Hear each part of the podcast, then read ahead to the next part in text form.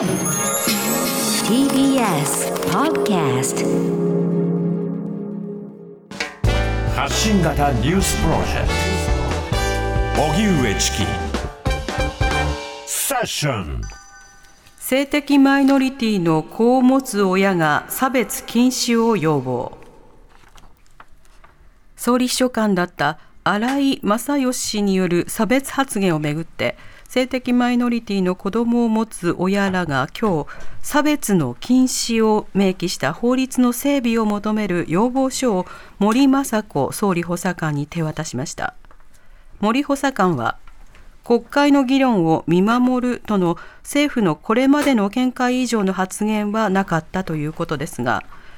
希望を持って安全に暮らせる社会が必要との訴えに対し涙を流す場面もあったとのことです。要望を行った松岡聖子さんは記者から法制化について議連任せになっていて政府が積極的に動かない点について問われ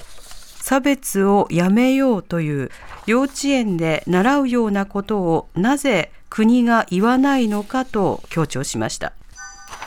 総額114兆円を超える2023年度予算案成立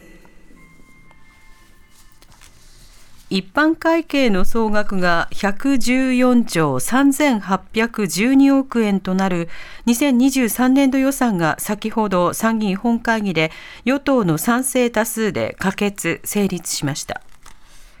予算は高齢化に伴う社会保障の伸びや防衛力の抜本的強化、少子化対策などに対応したもので、11年連続で過去最大です。本会議に先立って行われた予算委員会の締めくくり質疑では、岸田総理とすべての閣僚が出席し、高市経済安保担当大臣が放送法に関する総務省の行政文書について、怪文書の類だと主張。立憲民主党の杉尾秀哉議員が閣僚の辞任を要求すると、高市氏はやましいことがないのに職を辞することはないと拒否しました。政府による物価高対策総額2兆2000億円の支出を閣議決定。政府は今日物価高対策と新型コロナウイルスへの対応として2022年度予算の予備費から総額2兆2226億円を支出すると閣議決定しました。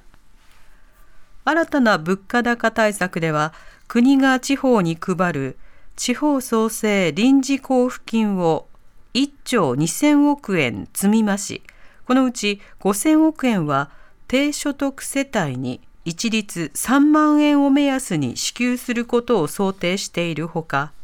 7000億円は LP ガスの料金負担の軽減などに充てられるということです。また新型コロナ対策として自治体が病床確保などに活用できる緊急包括支援交付金を7365億円増額するなどとしていて統一地方選を前に自治体への支援を積み増す形となりました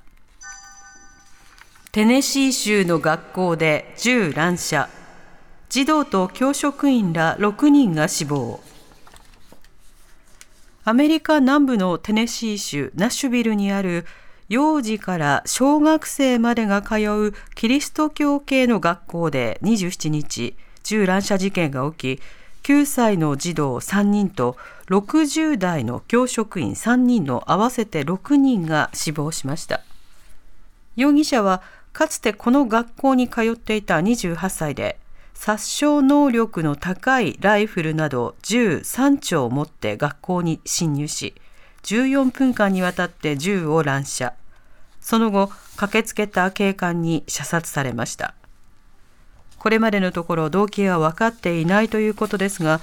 警察は容疑者が持っていた声明文や校舎の図面などを押収し、親族から話を聞くなどして捜査しています。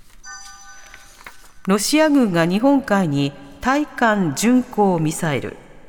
日本政府は中止か。ロシア国防省は日本海で巡航ミサイルの発射演習を行ったと今日発表し映像も公開しました。この映像はロシア国防省が日本海で行った演習として公式 SNS で公開したものでロシアメディアによりますと極東ウラジオストクの近くで行われたということです。ロシア国防省によりますと発射されたのは対艦巡航ミサイルモスキートで2隻の艦艇から2発発射されおよそ100キロ離れた日本海上の目標に命中。戦闘演習の安全は確保されていたとしています。これに対し林外務大臣は被害情報は入っていないとした上でロシア軍の動向を注視していくとの考えを示しています。9歳の孫の首を絞めた疑いで祖母を逮捕。千葉県香取市の住宅で昨日9歳の孫の首を紐のようなもので複数回絞めて殺害しようとしたとして殺人未遂の疑いで78歳の祖母が逮捕されました。孫で小学生の男の子は抵抗して逃げてその後病院に運ばれましたが首に軽い怪我を負ったということです。警察によりますと容疑者自ら孫を殺そうと思い首を絞めたと通報してきたということで警察は犯行の動機などについて調べを進めています。おしまいに株価と為替の動きです。今日の東京株式市場日経平均株価は昨日に比べ41円ほど高い2万7518円25銭で取引を終えました。